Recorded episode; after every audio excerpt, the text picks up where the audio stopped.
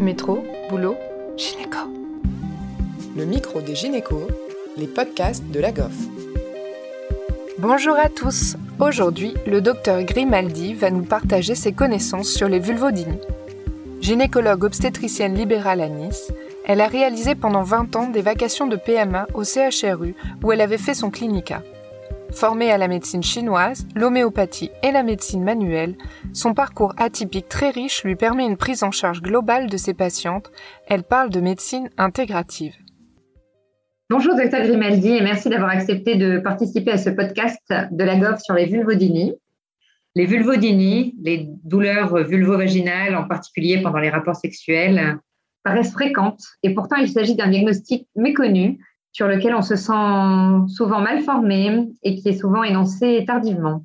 Vous êtes spécialiste du domaine. Quand est-ce que vous l'évoquez et comment repérez-vous les vulvodynies? Alors, c'est vrai que c'est une pathologie fréquente pour peu qu'on, euh, qu'on ait une oreille. Hein. Il y a peu d'études épidémiologiques, on va dire, en, en France et en Europe. Mais enfin, on estime qu'il y a environ seize pour cent des femmes qui, un jour, dans leur vie, vont rencontrer une douleur vulvaire. Donc, euh, la vulvodynie, d'abord, qu'est-ce que c'est? Le diagnostic en est délicat parce qu'il s'agit d'une douleur ou quelquefois une sensation d'inconfort vulvaire. Et la définition de la, la Société internationale de, de pathologie vulvaire dit, voilà, c'est un inconfort vulvaire ressenti le plus souvent un type de brûlure qui euh, survient en l'absence de causes dermatologiques infectieuses évidentes ou de causes neurologiques évidentes. Ce qui veut dire qu'il y aura quand même un examen clinique, bien entendu, et une, cause, une recherche d'autres causes dermatologiques ou neurologiques. Mais la plupart du temps, la vulvodynie, elle est essentielle. C'est-à-dire que l'examen clinique va être peu informatif, les examens complémentaires vont être peu informatifs, et donc le diagnostic sera un diagnostic clinique. Ce qui est important, c'est de ne jamais dire à une patiente qui arrive avec un syndrome douloureux, périnéal ou vulvaire, parce qu'il y a également souvent des intrications avec la névralgie pudendale, dont on parle maintenant de plus en plus, mais qui il y a encore une quinzaine d'années était peu connue. La névralgie pudendale, c'est cette névralgie périnéale à type de brûlure dont on pourra parler, qui peut être associée éventuellement à une vulvodynie, mais qui est encore une entité différente. Euh, souvent, les examens complémentaires et l'examen clinique sont vraiment peu informatifs. Et beaucoup de médecins et de gynécologues ont eu tendance à dire à ces femmes, écoutez, vous n'avez rien, c'est dans votre tête. Et comme ces douleurs, euh, les vulvodynies surviennent bien sûr dans la zone euh, vulvaire et qu'elles sont souvent associées à une dyspareunie, c'est souvent les circonstances de, de découverte, hein, c'est-à-dire les douleurs d'intromission au niveau des rapports sexuels. Beaucoup de patientes se sont entendues dire c'est probablement un problème psychologique, un problème de stress, peut-être un problème d'entente avec votre partenaire. Allez voir le sexologue, euh, allez voir votre psychologue. Et ce genre de, de réponse est souvent euh, destructeur pour les patients qui mettent en doute leur douleur alors qu'elles ont un symptôme réellement euh, perçu. Donc, quand on est face à une douleur que l'on ne comprend pas, il faut ne jamais dire « écoutez, vous n'avez rien ». Il faut dire « j'entends votre douleur ». L'examen clinique, je ne vois rien. Les examens complémentaires sont tout à fait rassurants, mais j'entends que vous avez une douleur, je vais vous accompagner. Je n'ai peut-être pas la, la compétence, mais on va trouver et je vais vous accompagner. Euh, ça, c'est, c'est fondamental. Voilà. Dans quelles circonstances est-ce qu'on peut euh, faire le diagnostic ? C'est une douleur euh, vulvaire, donc dans la zone ressentie dans la zone du vestibule, dans toute la zone vulvaire, à type de brûlure, de tiraillement, qui persiste depuis plus de trois mois. Voilà la, la, la définition. D'accord. Et devant ce type de douleur typique des vulvodynies, disons qui dure au moins trois mois, est-ce que vous suggérez de réaliser des examens complémentaires? Et si oui, lesquels? Alors, les examens complémentaires, faudra toujours, on est quand même des praticiens, bon, il faudra toujours pratiquer, bien entendu, un prélèvement vaginal. Et j'y reviendrai. Je pense qu'il faut toujours également réaliser, bien qu'il n'y ait pas eu une échographie pelvienne. Voilà, c'est le minimum qu'on puisse réaliser dans, la, dans, la, dans, le, dans le diagnostic et éventuellement également une I R M pelvienne parce qu'il peut y avoir quand même des causes neurologiques très rares, en particulier quand il y a une névralgie pudendale associée. Donc, ça me semble être le minimum d'investigation. I R M, ce n'est pas quelque chose que l'on va prescrire en première intention, hein. Je voudrais revenir sur le prélèvement vaginal. Le prélèvement vaginal, il est très fréquent de trouver une mycose, un mycoplasme, voire un streptocoque B, euh, en dehors de la grossesse. Ces causes ne peuvent en aucun cas expliquer une vulvodynie persistante. Par contre, bien entendu, il faudra traiter s'il y a une candidose, et souvent, des candidoses à répétition sont la porte d'entrée d'une vulvodynie. Mais en aucun cas, ces résultats peuvent expliquer une vulvodynie. Et il faudra éviter de multiplier chez ces patientes les traitements topiques, les traitements euh, de, d'ovules à répétition qui, quelquefois, peuvent aggraver, parce que ces patientes, en fait, présentent souvent une hypersensibilisation, une intolérance aux topiques, et souvent, la vulvodynie, une des causes, c'est un dysfonctionnement du système de modulation de la douleur. Donc, une hypersensibilisation centrale. Et euh, ces patientes ont, euh, pas toujours, mais souvent, une hypersensibilisation tissulaire pelvipérinéale associée ou plus générale. Euh, des fibro- fibromyalgies, des céphalées, euh, un côlon irritable, euh, une hyperactivité vésicale. Donc, éviter devant un prélèvement vaginal, de se limiter au prélèvement vaginal et dire c'est une mycose et multiplier les, les, les traitements, s'il y a mycoplasme, et cetera. Très bien. Comment organisez-vous la prise en charge de ces patientes? Avez-vous des trucs et astuces à nous communiquer? Bien entendu. Donc d'abord, il faut avoir en tête les origines possibles de la vulvodynie. La vulvodynie, elle est la plupart du temps essentielle, s'intégrant dans ce syndrome d'hypersensibilisation tissulaire généralisée, avec, on va dire, ce trouble de la perception de la douleur. Mais il peut y avoir également des éléments dermatologiques sous-jacents. Donc, premier élément, bien examiner la vulve. L'examen peut être strictement normal, mais on peut mettre également en évidence quelquefois un diken, même chez une femme jeune, euh, ou un aspect d'érythème vulvaire. Et chez certaines jeunes femmes aussi, souvent, euh, la prise de contraceptifs oraux minidosés provoque un certain degré d'atrophie qui peut être à l'origine de vulvodynie. Donc, l'examen dermatologique, l'examen clinique, il est fondamental et il faut également avoir une correspondante ou un correspondant spécialisé dans la douleur vulvaire parce qu'il peut y avoir des lichens qui peuvent être associés ou à l'origine de vulvodynie. Et bien entendu, il faudra euh, proposer le traitement adéquat. Il faudra également veiller à traiter une atrophie, y compris celle qui est, qui est liée à la, à la, par des traitements œstrogéniques locaux ou des traitements à base d'acide hyaluronique, y compris ces atrophies qui peuvent être rencontrées chez les très jeunes filles qui sont sensibles aux œstroprogestatifs minidosés. Donc ça, c'est la première des choses. Le test classique de diagnostic, c'est ce qu'on appelle le test au coton-tige. Vous allez le trouver partout. Euh, alors, on n'a pas besoin d'un coton-tige pour faire ce test. C'est une douleur, en fait, qui est retrouvée à la pression douce de, la, euh, de l'abouchement des glandes de Bartholin. Donc, il faut quand même le retrouver et le chercher. Vous pouvez très bien le rechercher simplement avec votre doigt en écartant doucement donc le, le, l'orifice vestibulaire et en trouvant. Et en effet, les patientes vont dire « oui, là, ça déclenche ma brûlure ». Cette brûlure, elle peut être uniquement vestibulaire. Ça peut être également une vestibulodynie généralisée avec quelquefois des douleurs également urétrales qui peuvent, bien entendu, être très gênantes lors des, des rapports. Donc, l'examen dermatologique, il est fondamental parce qu'il faut toujours trouver une, une, une, des lésions dermatologiques associées qui vont aggraver la vulvodynie. Deuxièmement, ces patientes ont très souvent, donc, les dit, une dyspareunie associée et elles vont avoir ce qu'on appelle un syndrome myofascial périnéal associé, c'est-à-dire elles vont avoir une contracture périnéale sous-jacente. Je les détaille énormément dans mon livre et ça, c'est une chose qu'on ne nous apprend pas dans les études médicales et qui peut expliquer un grand nombre de douleurs, même en dehors des vulvodynies. Par exemple, ce qui m'a mise en route, moi, c'est les, les douleurs inexpliquées du postpartum, où les patientes revenaient quelques mois après en disant « je ne peux plus avoir de rapport, mes rapports sont douloureux ». On leur disait « patienter, c'est l'épisiotomie qui est en voie de cicatrisation ». Puis bon, au bout de deux mois, trois mois, quand on a fait soi-même l'épisiotomie, que la cicatrisation est parfaite, on comprend bien que l'origine de la dyspareunie n'est pas la cicatrisation, mais autre chose. C'est ça, moi, qui m'a mise en route.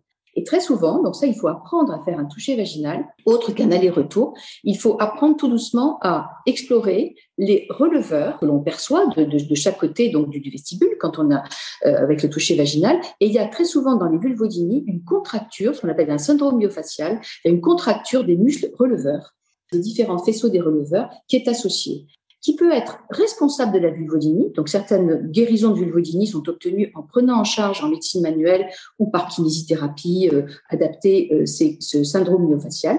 Mais il est pratiquement toujours présent dans la vulvodynie et il faudra savoir le prendre en charge euh, avec des sages-femmes ou kinésithérapeutes formés à la prise en charge de la douleur parce que ce syndrome myofascial peut être un facteur d'entretien de la vulvodynie. C'est un apprentissage, hein. Ce n'est pas du tout, c'est un massage qui doit être toujours couplé à la respiration parce que vous savez bien que le facteur neurovégétatif est très important dans la perception de la douleur. Donc, il faut que la patiente apprenne la relaxation et le travail va être en effet un travail à visée de relaxation musculaire. avec des techniques qu'on appelle des pressions glissées, des pressions ischémiques, qui sont, si on veut mettre un, un terme que tout le monde comprend, un massage. Euh, il peut y avoir également l'utilisation d'électrodes euh, externes chez les patientes que, chez qui on ne peut pas faire de toucher vaginal, tellement la douleur est importante. Il peut y avoir l'utilisation de radiofréquences également, le système Indiba, qui est maintenant utilisé euh, souvent par les sages-femmes, qui peut, dans un certain nombre de cas, permettre la relaxation musculaire, qui peut contribuer, dans un, un certain degré, à soulager la vulvodynie, lorsque, puisque nous restons dans le cadre de la vulvodynie. Donc, dans le cadre des vulvodynies, examen clinique dermatologique, éventuellement euh, prescription, correction, on va dire, d'une atrophie, euh, traitement d'un diken, bien entendu traitement de mycoses, si elles sont présentes, mais qui en aucun cas ne peuvent euh, expliquer une vulvodynie persistante. Je voudrais insister sur le fait, lorsqu'on sent qu'une patiente a une hypersensibilisation et qu'il y a une mycose associée, toujours utiliser des traitements précoces et arrêter la prescription itérative de, d'ovules qui peut provoquer une altération de la flore locale, vaginale. Donc, privilégier les traitements précoces lorsque vous sentez qu'une patiente vous dit ben, « le mycostère me brûle », enfin tous les traitements topiques me brûlent. Donc, à part l'examen, la prise en charge dermatologique, je vous l'ai dit, la prise en charge d'un syndrome myofascial sous-jacent, hein, du, du contracture, qui est presque toujours, euh, presque toujours présente. Troisièmement, il faut identifier quand même les facteurs de survenue de ces vulvodynies. La plupart du temps, ce sont des jeunes femmes, mais ça peut survenir à n'importe quel âge de la vie. Vous pouvez avoir des patientes à la ménopause. Vous pouvez avoir des patientes qui, dans les suites d'une prise en charge d'un cancer du sein, après des chimiothérapies, vous avez d'authentiques vulvodynies qui peuvent survenir, qui sont liées probablement à l'atrophie, mais quelquefois aussi à une modification de cette perception douloureuse.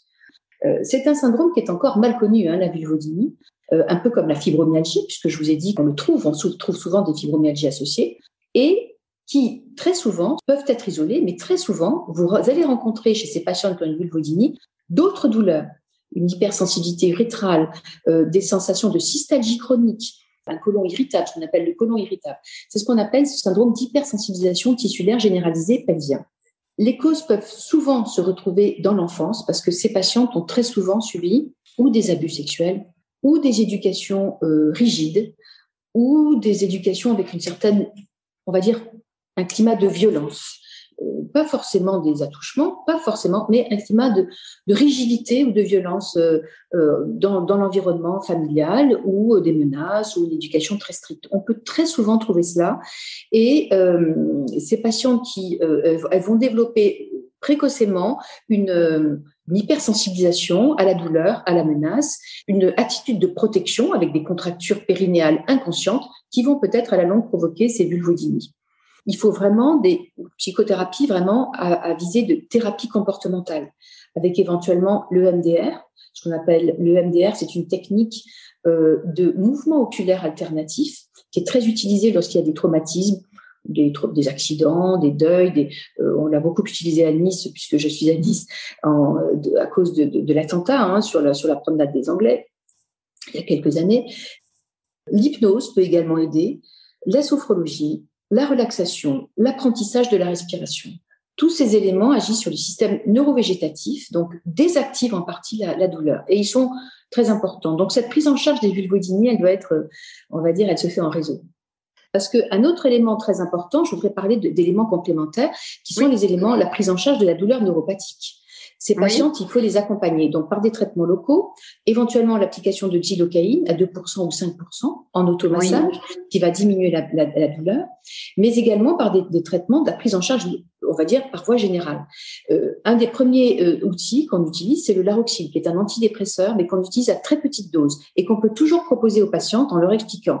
Elles vont avoir peur quand elles disent un autisme, il faut leur dire, voilà, c'est pas du tout un antidépresseur, c'est un antidépresseur quand on l'utilise à cent ou cent cinquante gouttes, mais moi, je vous le propose pour sa, son action antalgique. C'est-à-dire, on commence toujours à deux gouttes au coucher et tous les deux ou trois jours, la patiente, elle va elle-même augmenter de deux gouttes en deux gouttes jusqu'à arriver à dix ou quinze gouttes, sachant qu'il peut y avoir des effets de somnolence et c'est elle-même qui va doser.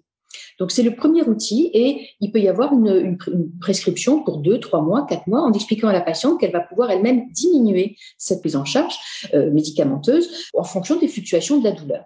Mais c'est un outil très, très intéressant. Il peut y avoir aussi le Lyrica hein, qui, qui est utilisé également dans la névralgie pudendale. Ça, ce sont des médicaments à, à visée centrale qui vont désactiver la perception euh, douloureuse. Autre élément quand même qui est très important à connaître pour nous gynécologues, quand il y a des vulvodynies persistants malgré la prise en charge dermatologique, kinésithérapique et avec les traitements, euh, on va dire, euh, les antalgiques, la, l'injection de toxine botulique est très importante et très intéressante. Elle a une action myorelaxante mais également antalgique. Donc, on fait une injection par voie périnéale euh, au niveau des muscles des différents faisceaux des releveurs puborrectaux, des différents faisceaux des élévateurs ani. Et je voudrais citer aussi également la chirurgie, la vestibulectomie, qui quand même, en fin de parcours, mais qui peut être proposée euh, voilà, assez rapidement, mais après avoir utilisé toutes ces techniques, peut être proposée. C'est une vestibulectomie ciblée, c'est un geste assez simple, mais qui doit être bien sûr euh, réalisé par des mains expertes, qui est une résection de la zone vestibulaire douloureuse avec une petite plastie de glissement vaginal. Alors, à l'œil nu, après, il faut rassurer les patientes, le partenaire ne verra rien. Et ça permet souvent une reprise des rapports très satisfaisante dans près de quatre-vingts à quatre-vingt-dix pour cent des cas, avec pratiquement, enfin, très, très peu d'effets secondaires. Alors, quand il s'agit d'une patiente avec une hypersensibilisation très importante, il ne faut jamais la pratiquer d'emblée, hein. Il faut désactiver la, la, la douleur avant de pratiquer cette chirurgie, mais il ne faut pas, je veux dire, en avoir peur, ni la patiente. Ça peut être un outil qui peut accompagner la patiente dans cette prise en charge. Donc, c'est ce qu'on appelle une vestibulectomie en U, hein, euh, qui est limitée. C'est un, une vestibulectomie en croissant euh, qui enlève quelques millimètres hein, de cette muqueuse vestibulaire douloureuse et avec un recouvrement, après une petite plastie, par la zone vaginale, le vagin n'ayant pas du tout la même innervation et la perception douloureuse n'est pas du tout la même au niveau du vagin. Il faut dire aux patientes qu'on guérit parce qu'elles sont souvent désespérées. Il faut leur dire qu'en tout cas, on va les accompagner, que certaines vont être guéries quelquefois du soir au lendemain quand elles changent de partenaire ou avec cet accompagnement et que de toute façon, cet accompagnement leur permettra euh, d'avoir une vie normale. Même s'il reste vingt pour cent ou trente pour cent de leur douleur, il faut les rassurer. On peut les accompagner, certaines les guérir et de toute façon euh, améliorer largement leurs symptômes. On remercie chaudement le docteur Grimaldi et Océane Pêcheux pour cet entretien. Pour en savoir plus, je vous invite à vous procurer le livre du docteur Grimaldi sur le périnée féminin douloureux intitulé « Le fil d'Ariane », publié chez Soran Médical. Merci à tous de nous avoir écoutés aujourd'hui. Rendez-vous la semaine prochaine pour un nouvel épisode. Vous retrouverez toutes les ressources et références de ce podcast dans la description. Et surtout, n'hésitez pas à vous abonner à la chaîne, à lui accorder cinq étoiles, voire même à en parler autour de vous. Métro, boulot, gynéco.